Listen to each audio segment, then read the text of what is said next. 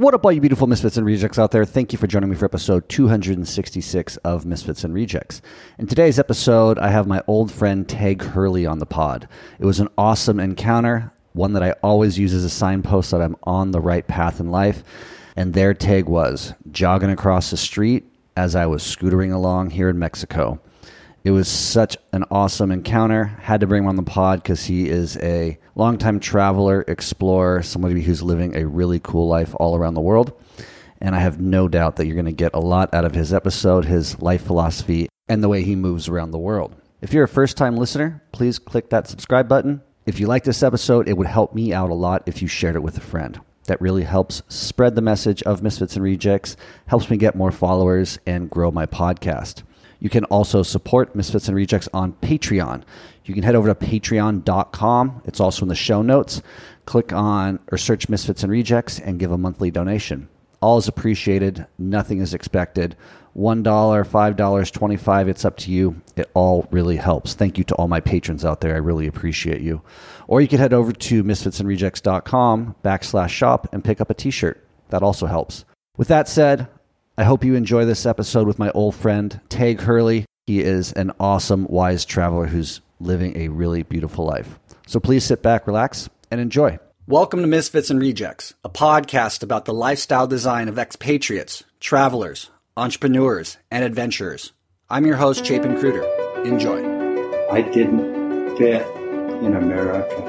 With cocaine, there's just always too many guns and too many bad attitudes. I quit the limiting stories. Really try to overcome that fear. And right there, for any of your listeners, a lot of what I was to do in the rest of my life was formulated by the fact I just went and did it. Goddamn. Welcome to another episode of Misfits and Rejects. Today I am joined by a very special guest, an old friend from back in the day who wandered in my life recently. His name is Tague Hurley, and I'd like to welcome him to the show. Tague, welcome to the show. Thanks for having me, Chapin. Good yeah, to be man. Here. Yeah, it's such a rad moment in time that we happen to cross paths because, unbeknownst to you, something that my audience knows about me is that one of the measures I use to know I'm on the right path in life is having a circumstance like this occur in a random place in Mexico. I was coming to the beach on my scooter with my friend Noah at a very random time, which I never surf at, and you happen to jog across the road right in front of me at perfect timing. And had it been at any other moment, even though you've been here ten days, we probably wouldn't have crossed paths, dude. Right. Yeah. And that for me, it happens to me all over the world.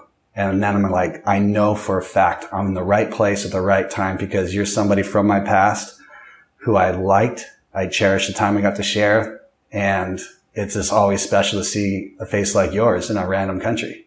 Yeah. Likewise. Do you have moments like that in your travels? Do you have a measuring stick or a signpost that you can always know that I'm being led in the right direction? Yeah. I mean, there's tons of synchronicities. Yeah. Things have, happen all the time, but running into like old friends, like people from the other side of the world happens to me quite often, actually. And one thing I think about, I think you said the day before you might have seen me, but you weren't sure it wasn't me. It was me. And I didn't see you at all. I had no clue. I had no clue you were in Mexico. And when you first like said hi, I was like, who is this? And I got close. I'm like, oh. It's Chapin, no way. I was like stoked to see an old friend. Um, but I think a lot of times, how many times you just barely miss somebody. You didn't get to connect with them, but they were probably on the same plane even, or they're on the same train or in the same city. So that probably happens even more often when you actually do connect. But yeah, plenty of synchronicities, plenty of times that it goes like, just feels like, wow, how did that happen? Like something is like looking over me or like encouraging me to keep moving on this path. Yeah, absolutely. Is there one that stands out you'd like to share? Is there one that you just like... Like blew, meeting somebody? Yeah, blew your mind. Or something that you found very unique and special in the time you spent on the road that just helps you know that the stars are aligning for you. Yeah, I... It's happened a few times where I've like been in Europe or... Um, yeah, Europe specifically. I remember, I think I was in Copenhagen, like this is ages ago. And one of my like um, neighbors, like good friends, neighbors from Newport Beach...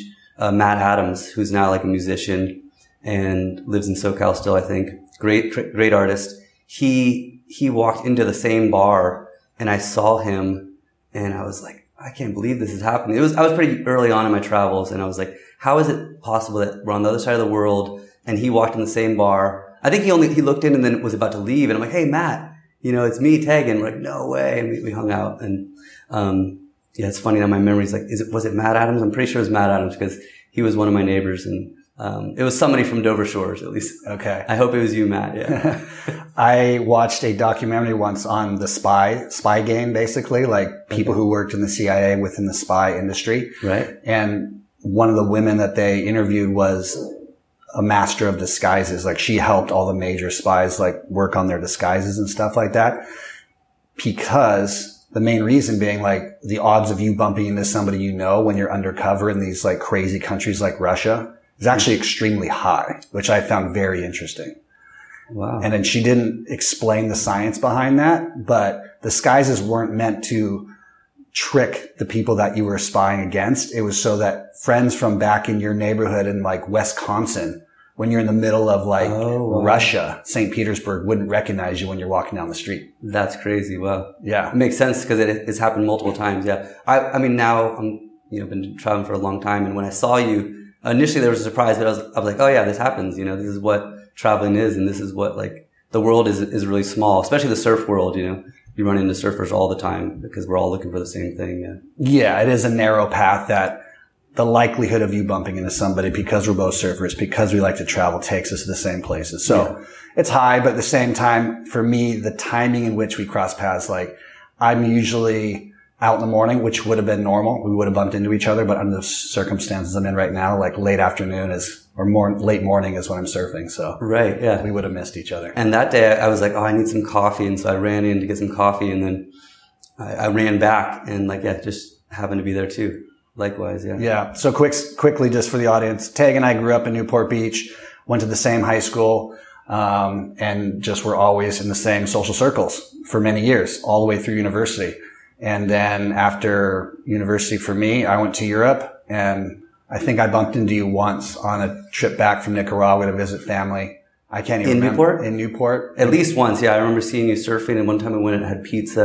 Yep. Maybe that was the same trip. Maybe. We hung out that time. Yep. And then I haven't seen you since, and that's probably been ten years, I would imagine. Yeah. Did you go to Ensign too? Yep. Okay. So I went to Ensign as well, mm-hmm. and then I went to Mariners. Okay. Um, but yeah, so we've we've been on the same path for a long time. What year did you graduate from Harvard? Uh, ninety-eight. Okay, you're a year ahead of me. Yeah, yeah, I graduated ninety-nine. Yeah, I think we did Boy Scouts together as well. I think so too. Yeah, yeah, yeah, yeah, absolutely. Oh, that's right. Yeah, yeah. So and Zach Wells, I think Zach Wells is our big tie. Absolutely, you were tied with him, and yeah, he was a college roommate yeah. of mine at U C L A yeah. soccer. Um, and so you obviously got the travel bug at some point.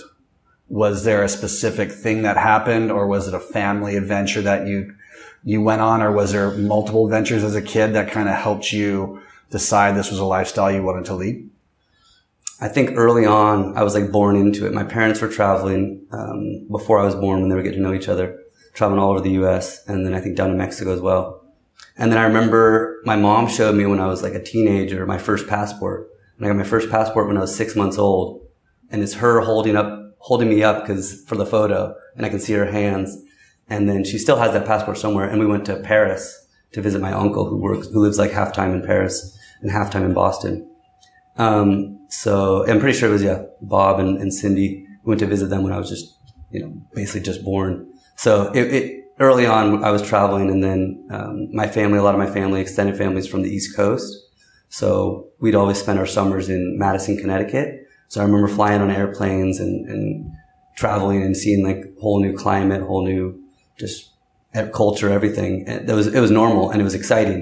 And I never, I don't think I ever like complained about it. I was like excited to do it and always came back a different person. Nice. And then when did you decide to venture off on your own and start really seeing the world? Uh, I went to U C S D, and on my third year, I did a study abroad in Granada, Spain.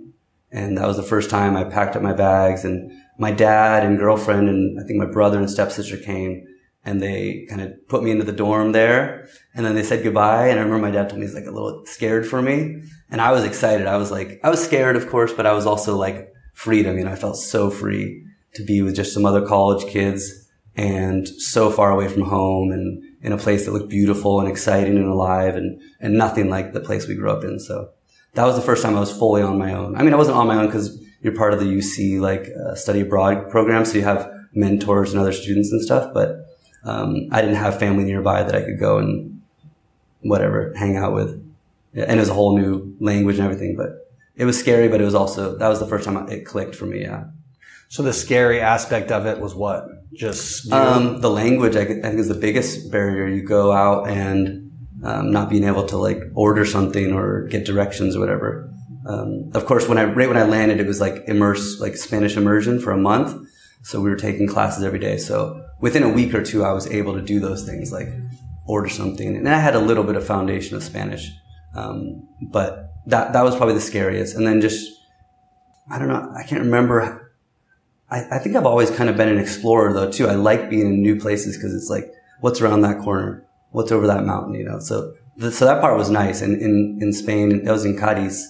In the south, you could walk everywhere. So I could just go with my friends and we'd walk around the whole art, old part of town and go down to the beaches and go to the skate park. And um, that was all exciting to me. I, did, I didn't, that wasn't overwhelming or anything, but it was mostly the language and the culture. And I don't know, I think people told me I should be scared too. Like, wow, you're going to so far away. You know, a lot of my friends didn't do study abroad in, in college.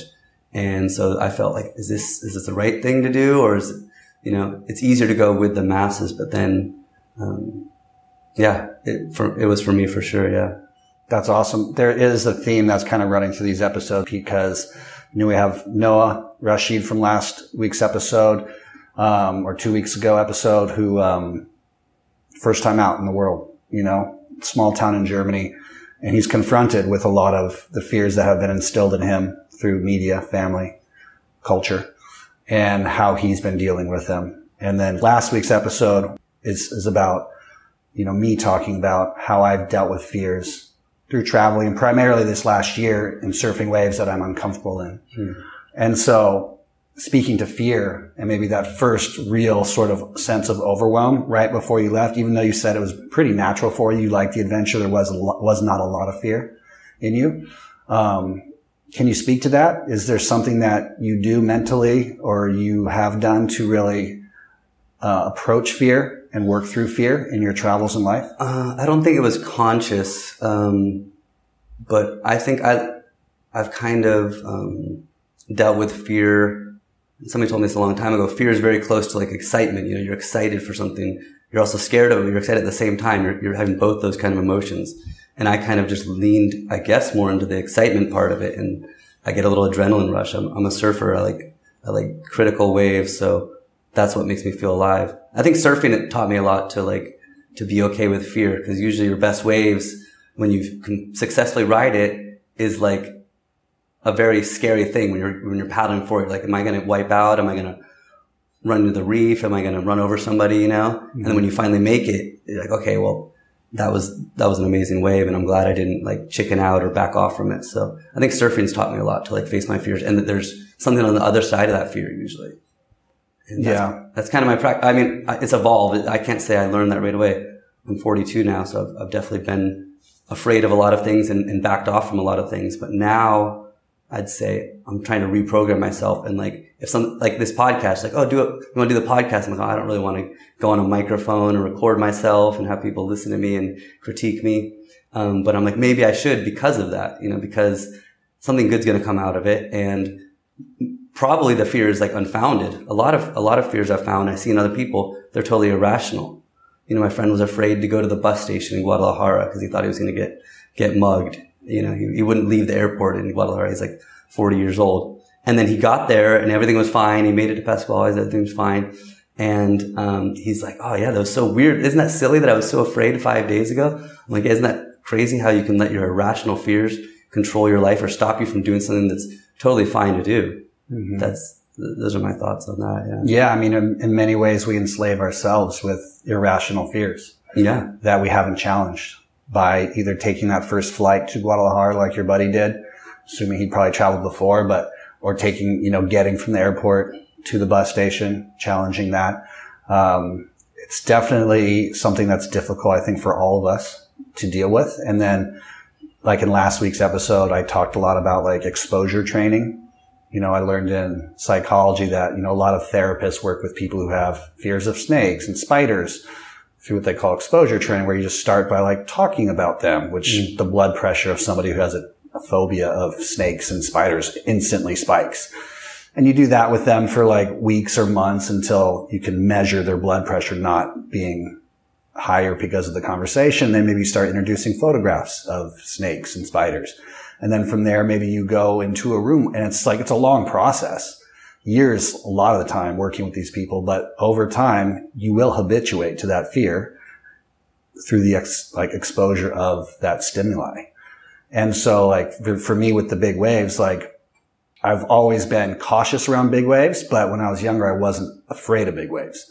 But then I had a moment in Nicaragua where I got drilled bad and I fully panicked on a big outer reef day that I thought I was going to drown. Kind of irrationally because I panicked, mm. but that set in motion many years of like, I don't, this isn't for me.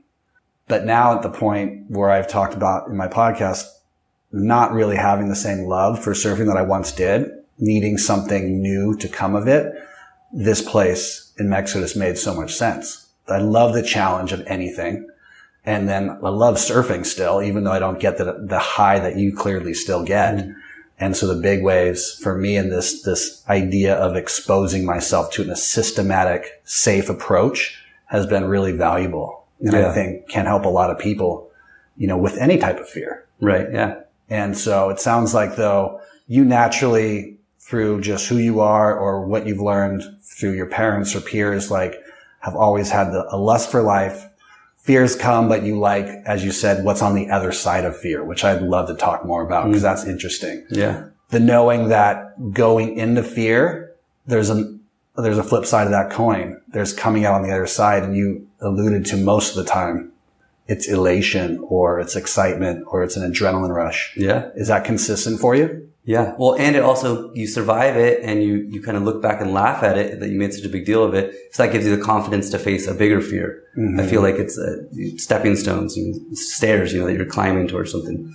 Um, sorry, what was the question? No, that's okay. It's just, yeah, like the other side of fear. The other side of fear. Yeah. Yeah. And what that means to you, like, has there, has that proven to be true? Like ninety-nine percent of the time? Oh, yeah.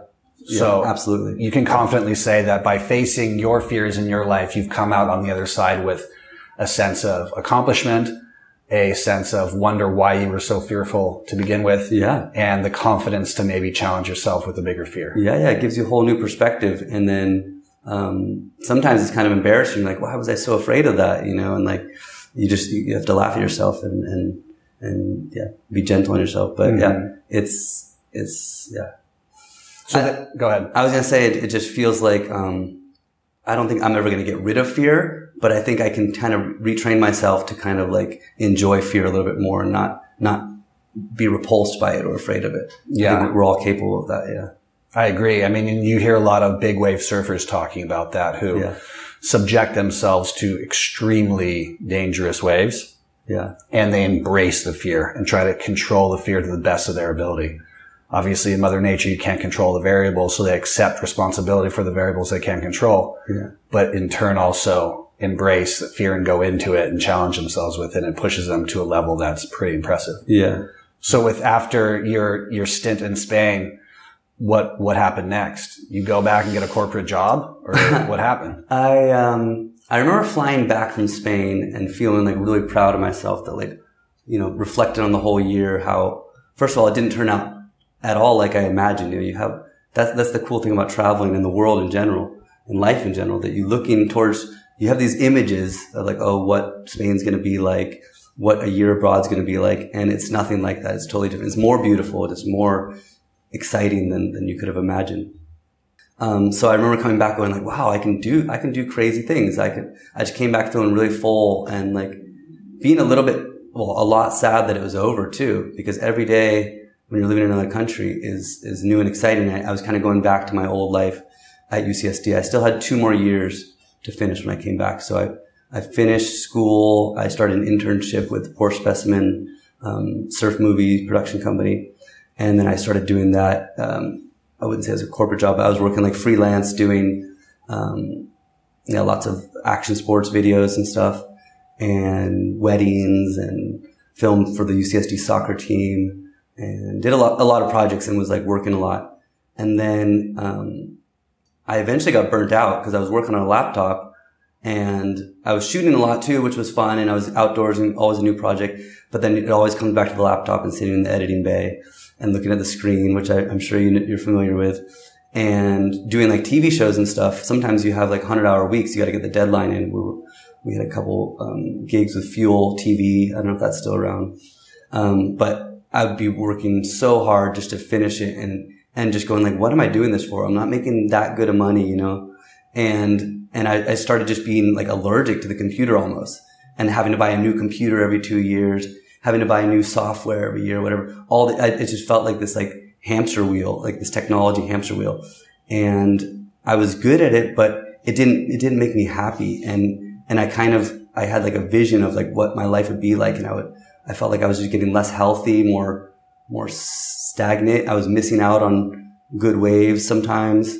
I was, or lots of times, I was like, um, not getting outdoors and, and being, getting sunshine and stuff. And I looked at, I looked at people who were in the profession like ten years down the road, and almost always the video guys had like a big belly and they just looked pale. And I was like, I don't want that for myself. So should I continue on with, with that levy too? Yeah. Yeah. Um, then I, I basically phased out of like videography, and, um, I still love cameras, but I phased out of it working at it. at it. And I, I went into the cannabis industry up in Northern California, which a lot of surfers do. And this is back in the, the aughts. Uh, it was still a very good, like, uh, strong industry, and you had a lot of freedom and you meet a lot of characters. And I did that for like seven years. It seems like my life comes in like these seven year chapters, you know, did the videography for, I, I don't remember, but at least seven years. And then I did the cannabis for like seven years. And, um, and then it kind of ran its whole cycle. And I got sick of that, and the industry was like collapsing. Um, at least it was changing the way I didn't want to like be a part of it anymore. And so that came to an end too. Yeah. And you've just been kind of floating ever since. Uh, let's see. That was, I was probably thirty-five or so. And yeah, after that was done, I, I liquidated everything. I sold the land. I sold my business. I had some extra vehicles. I sold them, and I got really into like minimalist travel, you know, like just backpacking. Um, and I did the Camino de Santiago, um, at some point. And which is in Spain. In Spain. Northern in, Spain. Um, uh, very awesome. I mean, it was my first kind of longer trail, and my first taste of like foot powered, uh, human powered travel. Um, just on, again, on my own, like my, my friend's mom, um, had done it. She's a, a, a Catalan lady, mm-hmm. and she, um, she had just done it. She was like a divorcee. And she did it with her girlfriends and had a blast. And I was running out of money. A good tip if you want like a budget adventure that's really fulfilling, the Camino de Santiago. Um, I started the French border mm-hmm. and walked till Santander. It took me about eleven days, okay. Which isn't the whole thing. It takes thirty days to do usually from the French border to Santiago de Compostela. Okay. Um, but I did the, the first third of it, let's say, and, and just loved it. Absolutely loved it. I, I, I shot some video and photos, and, and I can give you the, the YouTube video. Um, but it had a lot of time to reflect and think about, um, this was actually before I had the, the weed farm. So, um, it, this was a seed that, um, was planted back then, but I just, I just really enjoyed being outdoors and living simply. Um, and so since, since then afterwards, fast forward to the selling the weed farm, I'm like, I can live very comfortably with my passive income and do these, these budget, quote unquote, budget adventures, you know, where you're not paying for accommodation really. And you, you're, you are your own transportation, so you don't pay for transportation. And, um, tons of synchronicities happen when you're out walking. Mm-hmm. Uh, I, I just walked here today from the bus station and was getting a bunch of hellos and just like seeing cool things I would have never seen if I was in a taxi or whatever. Um, places I want to go back and check out at some point. Um, but yeah, I, I learned about, I just got to a point where I had enough passive income and I had enough curiosity, and I was sick of being tied down and trapped. So I've just been basically cruising for seven years now, um, taking whatever somebody invites me to do something or go somewhere. I'll think about it for a little while, meditate on it. If it feels right, I'll, I'll take up, take them up on it and go, you know, my next trip, I'm going to Colombia in two weeks. A, a good buddy, um, Eric Holmes is going to be down there, and he invited me to come travel with him. So I'm just flowing, just taking invitations and seeing where that leads me. Yeah. And is there a specific type of travel that you're drawn to, in the sense that like you, the Camino is obviously walking, hiking through, tra- through travel, yeah, through hikes. Um, then there's surf travel. I mean, I know you're a budget traveler, so it's always trying to do it on the cheap, the cheapest yeah. way possible. Um, do you have a balance of one of both, or are you mostly doing surf travel with some through hikes and some visits to big cities? I, I oscillate. Cities, I try to avoid cities as much as possible, but all the airports are in big cities. Mm-hmm. And that's an edge for me. It's like spending more time in cities. I seem to always get like my cell phone stolen or my laptop stolen in cities. Um, I can tell some funny, funny stories about that because it does happen. You get pickpocketed or whatever. Um, but they become good stories later, but they're always traumatic and unsettling. Yeah. Um, but I, I try to avoid cities, and I seem to oscillate between going to the beaches and going surfing in these remote places where there's good waves, but there's not much going on. And there's like pretty much a, a one monoculture with the surf culture, you know? Um, and then I'll go to the mountains and do like backpacking and through hiking and get away from the ocean and kind of be usually in a colder place. Mm-hmm. Um, and those, those, I feel are a good, a good balance for me. They, they complement each other really well. I find myself being lost in the mountains emotionally. Mm. And it's been ever since I was a kid. Like, I respect and love the beauty, and I still go occasionally, but when I'm there, I don't have the same connection to it as I do the ocean. But it sounds like you have a feeling for both, yeah. affection for both that makes you feel settled and good. Yeah, I, I feel most at home in the ocean and at the beach. And I feel like if I had to stay in one place, which hopefully I don't, hopefully I can keep moving, but um, it would be at the beach, at like a subtropical place like this, you know, mm-hmm. that that would where I'd want to root. But every time I go to the mountain, it like charges me, charges me up. And it it is an edge for me. I don't, I get altitude sickness. So I can tell the story too. I did the P C T in twenty twenty-one. Mm-hmm. Um, but yeah, I get altitude sickness and I feel out of my element, but the more time I spend there, the more comfortable I get and the more like tricks I learn how to, how to be at home there, you know? Mm-hmm. It's just a matter of, um, yeah, exposure. What you're talking about, the exposure. Exposure training. Yeah, exposure yeah. training. Same thing with the mountains and the altitude. And the cold. Cold is an edge for me, too. How long were you on the P C T for? So, so during, at the end of the pandemic, I was in Hawaii and I met this guy who, who they call himself, he's a triple crowner, meaning he's done the P C T, the C D T, which is the Continental Divide Trail, and the A T, the Appalachian Trail, the three big trails that go north to south in the U S. And I was asking him about the P C T. He's like, oh, yeah, P C T is so awesome. I'm like, well, I want to do a little part of it. I was trying, I'm always looking for shortcuts, which is kind of one of my flaws, like try to do it quick and, and just get the good stuff and get out, you know, the cream, cream off the top. And he's like, he looked at me, he's like, you can't just do a part of the P C T. You go to the Mexican border and you just start walking and you go as far as you can. And I thought about that for a couple of days and it's like, he's so right. It's like, what, what, I don't have any good reason not to do it. You know, I think he told me it was like, you could get away like a thousand dollars, one to two thousand dollars a month. If you had that for the five to six months, you could easily do it. Some people do it on nothing too. You can do it. I can talk about that as well, but I was like, oh yeah, I can totally afford that. That's in my budget. And I have most of the camping gear already. I'd been camping and backpacking in Hawaii and California already. So I had to buy a little bit more gear, but I just went a month later. I started the trail. It was in May of, uh, twenty twenty-one, May fifth. And this guy actually, his name's Sky Eyes. He's like a, he's kind of like a legendary, crazy character in the through hiking world. Um, that's like his medicine and his, he's just done that a bunch. But he, he, after a week of me saying I was going to do it, he's like, I've already done it twice, but I'm gonna, I'm gonna come and start with you and do it again. And I was like, well, that's crazy to do it three times, you know, but he just, he liked my energy and he wanted to like kind of mentor me and coach me along, which I was, I was thankful for because it was scary to, to start on my own. Looking back now, I think, um, you don't need somebody to start with because there's so many other people there. I would have been fine. I'm, I'm grateful that he went with me, but I could have started on my own too. And if I do another trail, I'll probably start on my own because they say you gotta, you gotta hike your own hike, you know. Is a saying on the P C T. What's uh, your trail name? I didn't get a trail name. Did you have to get gifted a trail name? Is that given you? You get to choose it, but usually it comes to you from other people, and then you either say yes or no. And I said no to quite a few of them. But can you give us an example of a few that you said no to? Okay, one time we were like hiking on the trail in Northern California, and a skunk ran out, and he started like um walking on the trail north in front of us. He didn't scurry away from us or anything. He just kept going. For at least a quarter mile, he was walking right in front of me. And I had my two friends behind me, and I'm kind of freaking out going, the skunk's there. He's still there. You know, like, let's, let's keep some distance. But it wasn't like he was afraid of it. He was like, okay, I'm going to hike to Canada too. And I just kind of tripped out. You know, I think we'd, we'd smoked a joint or something right before. So I was, I was elevated, but I couldn't believe that this skunk was going along. So at the end of the day, they're like, Tague, we want to call you Skunk.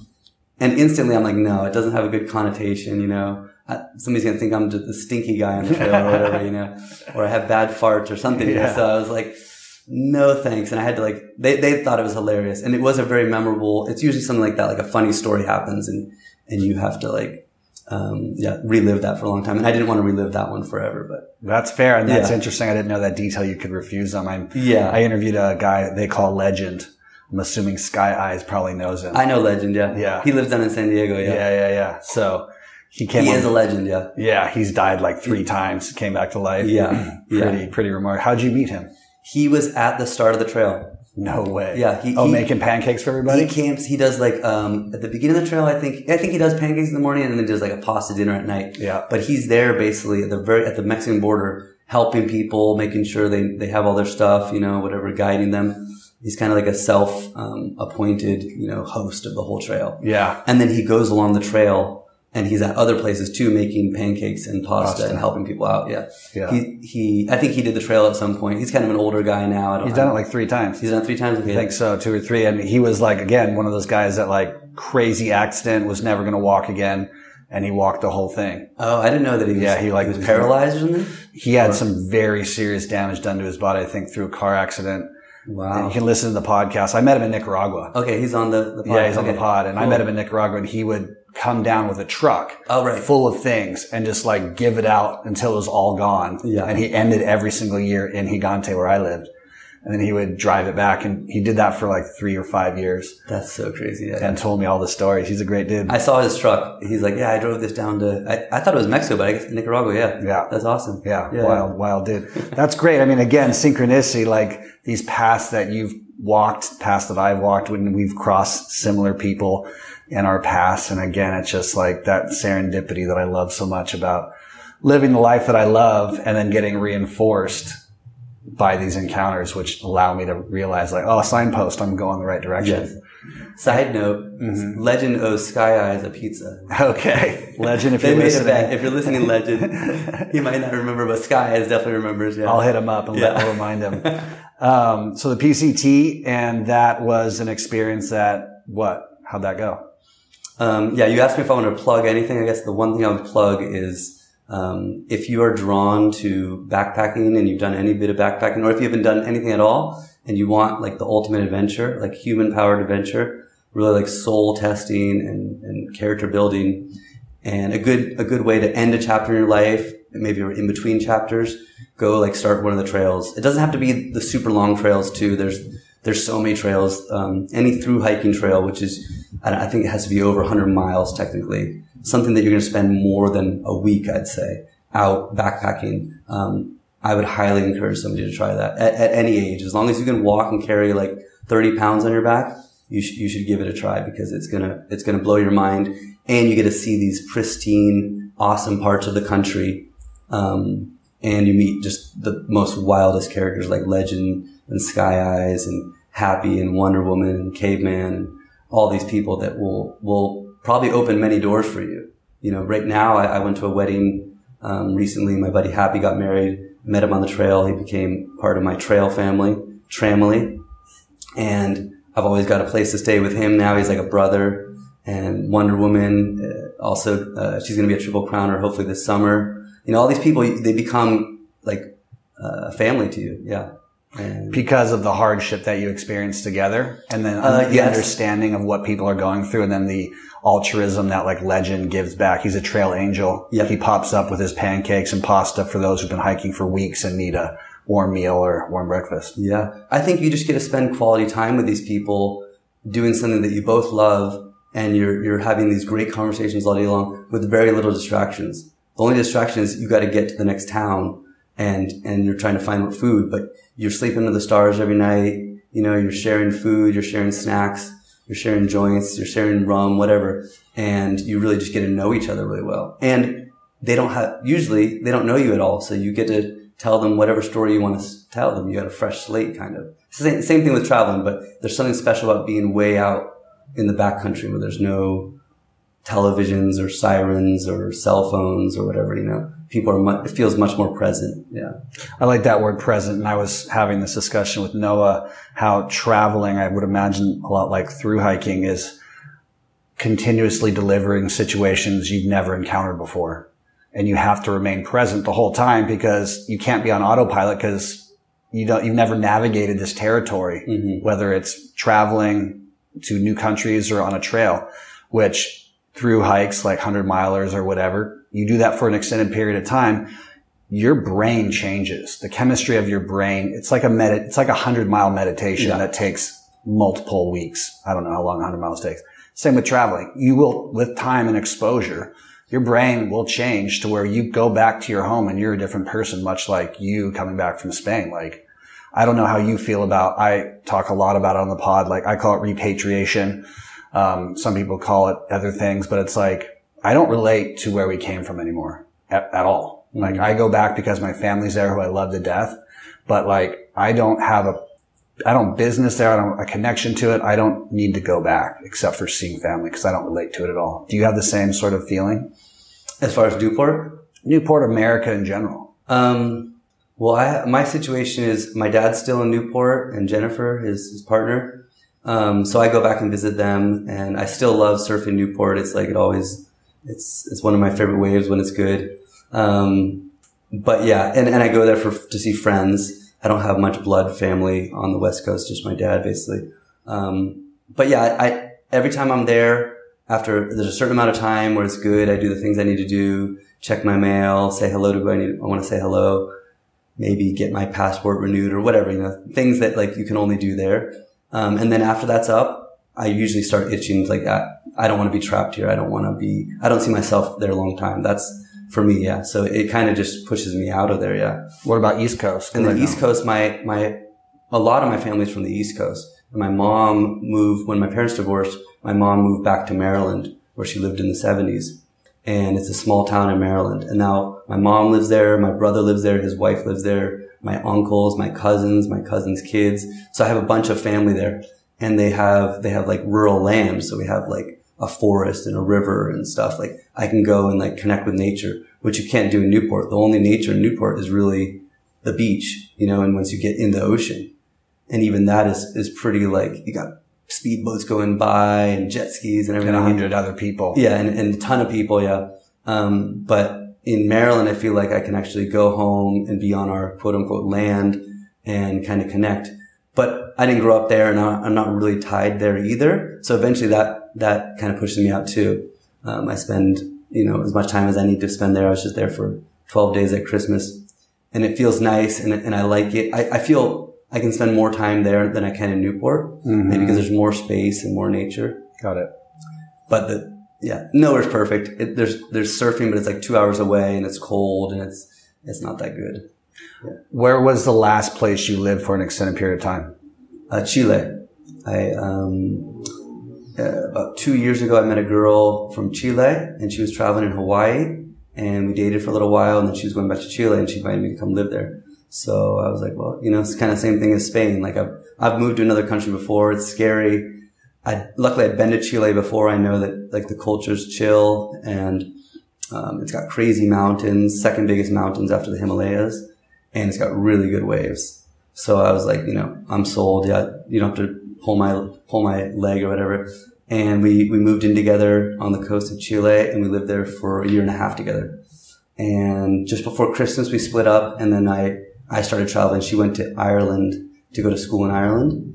Um, but yeah, I did a year and a half in Chile. I love it. I still, I'm kind of home based in Chile still right now because I have a van there and I have a community there and there's good waves there. Yeah. Did you purchase the car there? Yeah, we bought a van. It's an old Korean, um, ambulance, and somehow it ended up in Chile. Somebody turned it into a camper. They kind of run it, ran it down, and it's kind of, it was a beat up.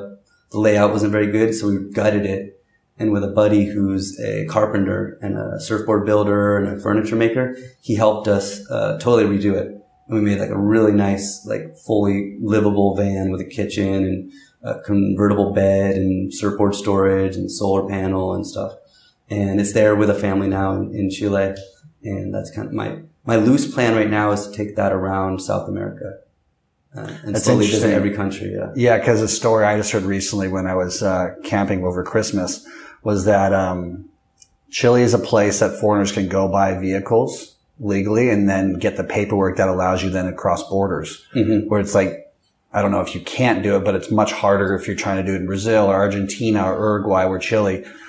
From what my friend told me who did it, it was just, it was very easy. You could go and buy a car. Everything's in your name and you can cross over into where he did was Argentina. Yeah. And he lived there for like a year with his car and then he drove back to Chile and sold it before he went back to yeah. the States. Yeah. So that kinda... Yeah. That's, um, I, it's funny. It's, it's not super easy, but it is, it's doable. I'm still in the process of getting it transferred from my girlfriend's name because she, she had it in her name. She had her root, R U T number, whatever, mm-hmm. the social security number there, but I didn't have one. So I'm, I'm still in the process of waiting to get mine.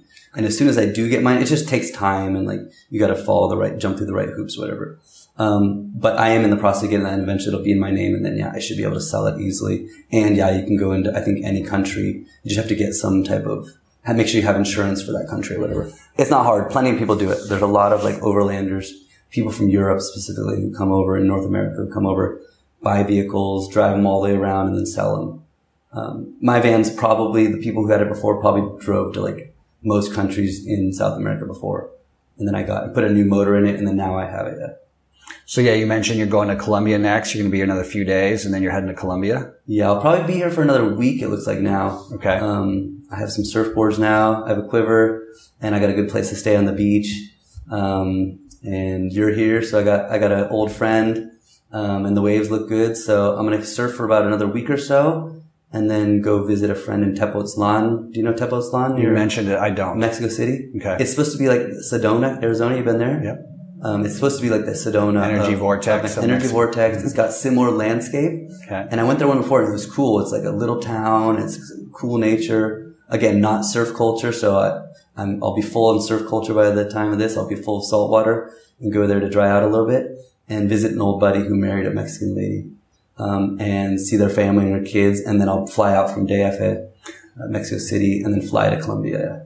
Got it. And in, in Colombia, I'll be just traveling by bus or hitchhiking or whatever, donkey. Yeah. Yeah. And then from there, you fly back to Chile to get your, your paperwork. Most likely. That seems like the, the smartest thing to do, yeah, right now. I... It's um kind of summer's coming to an end. I think end of February is kind of end of summer. And I was going to try to like get down to Patagonia, but uh, I got kind of side sidetracked here. And now Colombia is an add-on thing, which is like I make I usually make loose plans. And then because something comes up and you got to be able to change it. And maybe maybe I'll have to wait for Patagonia until next um next year. So My, if you do make it to Chile, you'll just get your paperwork and live in your van and kind of cruise around Chile or what? There, there's a, a couple waves I like to surf that will be um, starting to get good soon. So I want to kind of wait until they're good. Um, I have a friend, another van guy who, who owns some Airbnbs there that when they're empty, he lets me stay in them, which is nice, a nice little arrangement, kind of like an Airbnb hack. Um, when he gives me a special rate when they're empty and nobody's booked them, I can stay in them for like ten dollars a day or whatever. It's a little cabin with a wood stove. And then, and then people come and then I move into my van and I go and adventure, whatever. But he wants to go do some backpacking. He's really into it. And he loves hearing the stories about the P C T and stuff. So we're going to try to do some trails in the Andes, hopefully before it starts snowing. So that's kind of one, uh, one adventure on the, on the table. That yeah. sounds amazing, yeah. man. And this is your life for a while. I mean, you said seven year cycles are kind of how you flow, and sounds like this has been what, five years of this cycle?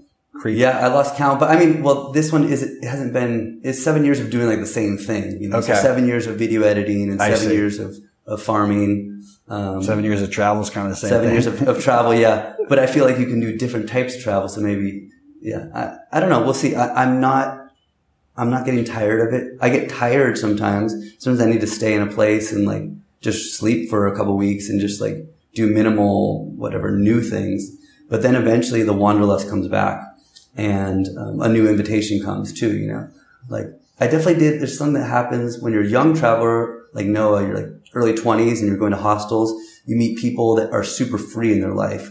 But eventually what happened for me is a lot of my friends had kids and families and full-time jobs. And so a lot of my travel buddies eventually phased out. So now I've been kind of looking for new travel buddies and the, and the invitations come less often, I'd say now. So I, um, but they still come, and there's still, and there's solo adventures to do too. I don't have to go where somebody else is. I, I prefer that because you have like a local guide and you have somebody to like kind of just, um, yeah, bond with. But then I can also just go, I, I fantasize sometimes I'll just go into the airport and buy whatever the next plane ticket is. You know, just go with my backpack and go Nepal or whatever. Mm-hmm. There, there's so many places I've never been. Mm-hmm. Um, but also there's so many places that I have been that I, I like, I'd encourage people who've traveled for a long time too, to start going back to places they went to. I haven't been here for ten years, mm-hmm. maybe more. Mm-hmm. And I, I always like wanted to go back, and I'm so glad I did come back because it's changed a little bit, but a lot of it's the same. And, and some of the locals recognize me and they're like, whoa, Tague, you haven't, you haven't been here for so long. Where have you been? You know, just a guy on the bus yesterday.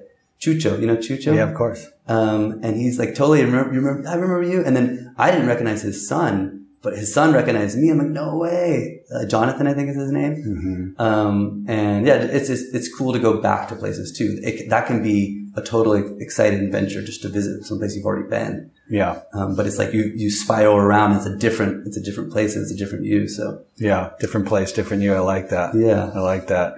So yeah, I guess you're just going to keep floating until like, do you want to have kids? Do you want to get married? Do you want to settle down? Like, what are you looking for? Yeah, we for? talked about that with my, my girlfriend. That's why I moved in with her, and we were kind of testing the waters. I'm totally open to it. If, if my partner wants kids, I'm not going to like initiate it. Who knows? Maybe in five years I would adopt on my own, or well, I don't know. I don't know how you do that, but I prefer it to do it like the old school way.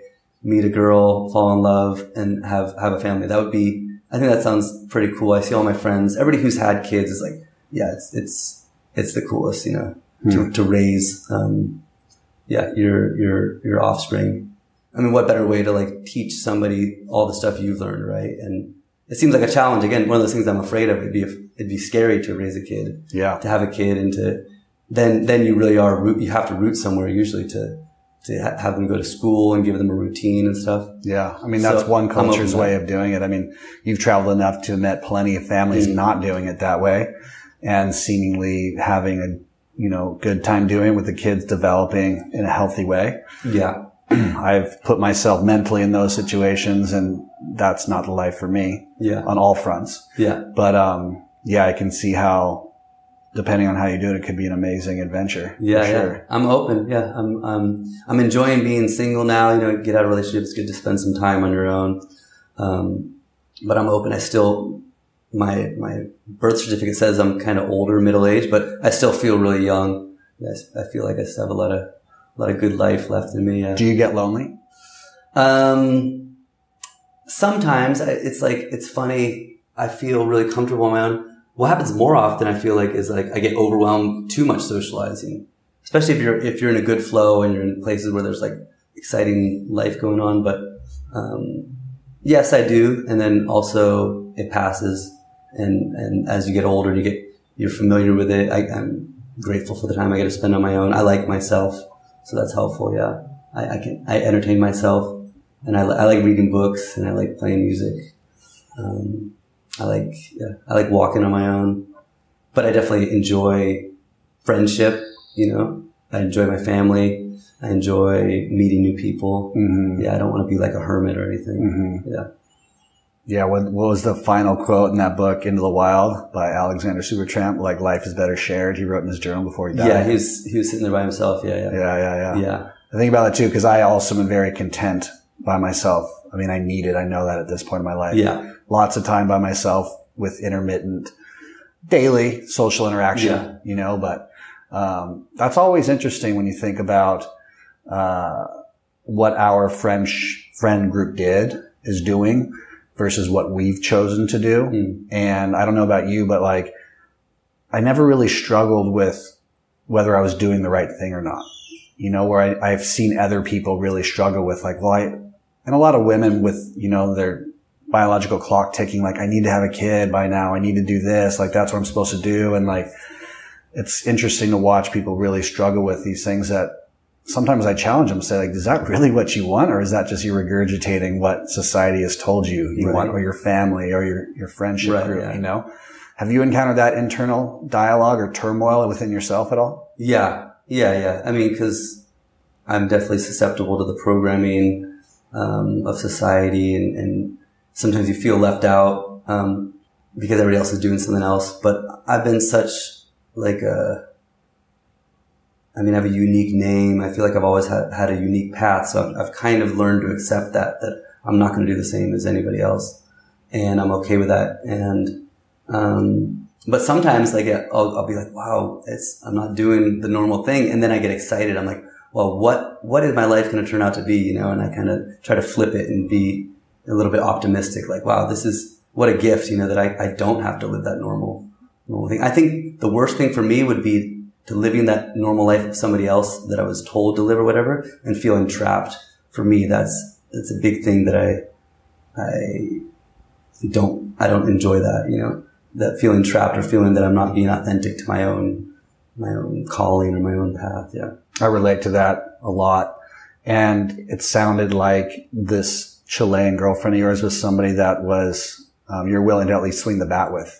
Yeah, and, and yeah. see how that was. And so she had qualities that I, I'm assuming were similar to yours, which she also wanted freedom. And yeah, and yeah, she was a traveler. She'd been traveling um, for a year on her own, solo. You know, at least she was on solo for about six months. Started with a friend for three months, I think, and then went for three months on her own, and then went to another three months to to Hawaii.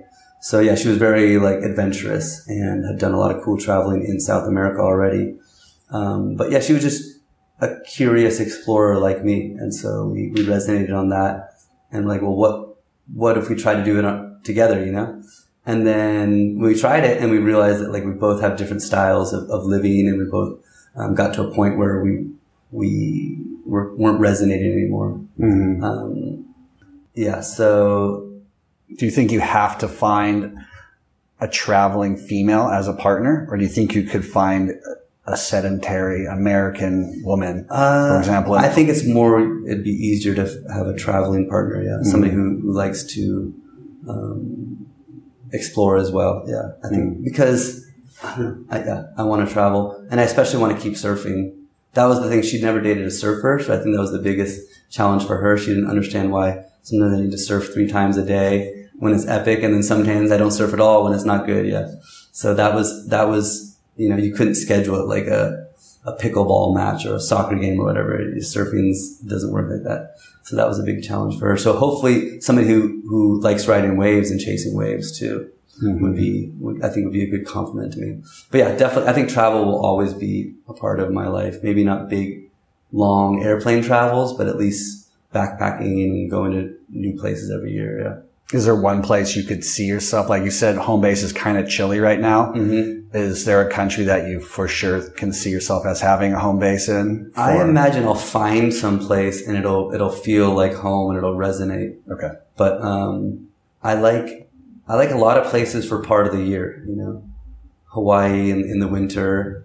I like, I like North America, the States in the summer. Um, but yeah, not, no, not one place is on the top of my head right now. Not it, not, yeah. No. I uh, was having a conversation with a friend right before you showed up, and really just kind of more being confident that this is home for me, I think, for a long time, Mexico. Yeah. It has everything I need, and as much as I love Asia and Southeast Asia, um, the distance from home is quite far if I had to get right. back. Um, certain areas in Asia have amazing waves, but the areas that I'm most drawn to don't. Mm. And even though I don't have the same passion I once did for surfing, I need it in my life daily. I yeah. need to go in the water every single day, yeah. and at least paddle around yeah. and try. Yeah, yeah. And then, so not having that, like maybe, you know, of course there's going to come a day where physically it'll be harder to surf in these places in Mexico, and I might yeah. have to go someplace else that right. has mellower waves, but. But you can still swim even then. You can always yeah. swim. Absolutely. Yeah. But I think, you know, after this year of being here, this year has been incredible for me. Yeah. And I just for sure see myself here for the next three to five. And realistically now I'm starting to think about probably ten, fifteen. That's awesome. You yeah. know, we'll see. I, I kind of envy you for that, that you, you, it resonates so much for you. You do seem so at home here, you know? Um, that's cool. Yeah. I, for a while, I haven't, I haven't had a place like that. Mm-hmm. Um, maybe I move faster than you, or I'm looking Uh, for different things than you too. Mm-hmm. And, um, yeah, but I'm stoked. You, you're going to make me take a second look at, at this, this region too. And definitely I plan to, as long as you're here, I'll, I'll make an effort to come back too while you're still here too. I'd love to have you, man. And, you can stay here next time. And yeah, that'd be great. Yeah. Um, I always like to end a conversation with, uh, you know, wise words of sorts to the audience of, you know, your thoughts and feelings about how an individual might confront a fear or leave a relationship that they're not excited in or take that first flight that they've always wanted to. Could you leave them with some parting words that might help them find the courage to make that first step? Okay. So people out there who are like on the edge, contemplating a big life change or whatever. Exactly. Uh, I mean, I guess some wise wisdom that I'm still learning and, and has been imparted on me is like trusting your heart, you know, not, not just your like emotional heart, but like your spiritual heart, like that deeper, quieter heart. Um, some, maybe it's like your intuition, you call it that too, but something, something is guiding you, uh, within you. Um, and so like if you can really get quiet, you know, meditation and being in nature and just really listening, get cutting through the static that's in your head is, is really helpful. And tr- kind of trusting that will, will always lead you in, in the right direction.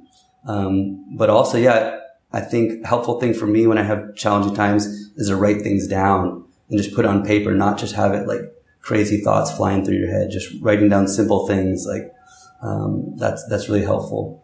Just, just journaling and, and writing about what your fears are and writing about what the worst outcome could be or whatever and what the best outcome could be, things like that. There's other people who, who coach that. Like there's certain techniques you can do to, uh, if you find yourself stuck, you know, to like just process it. And, um, I think your intuition, your heart will definitely, definitely guide you. Yeah. Yeah. Beautifully said, brother. Yeah. Much love. Nice to bump into you. Yeah. Good to see you. Thanks for having me.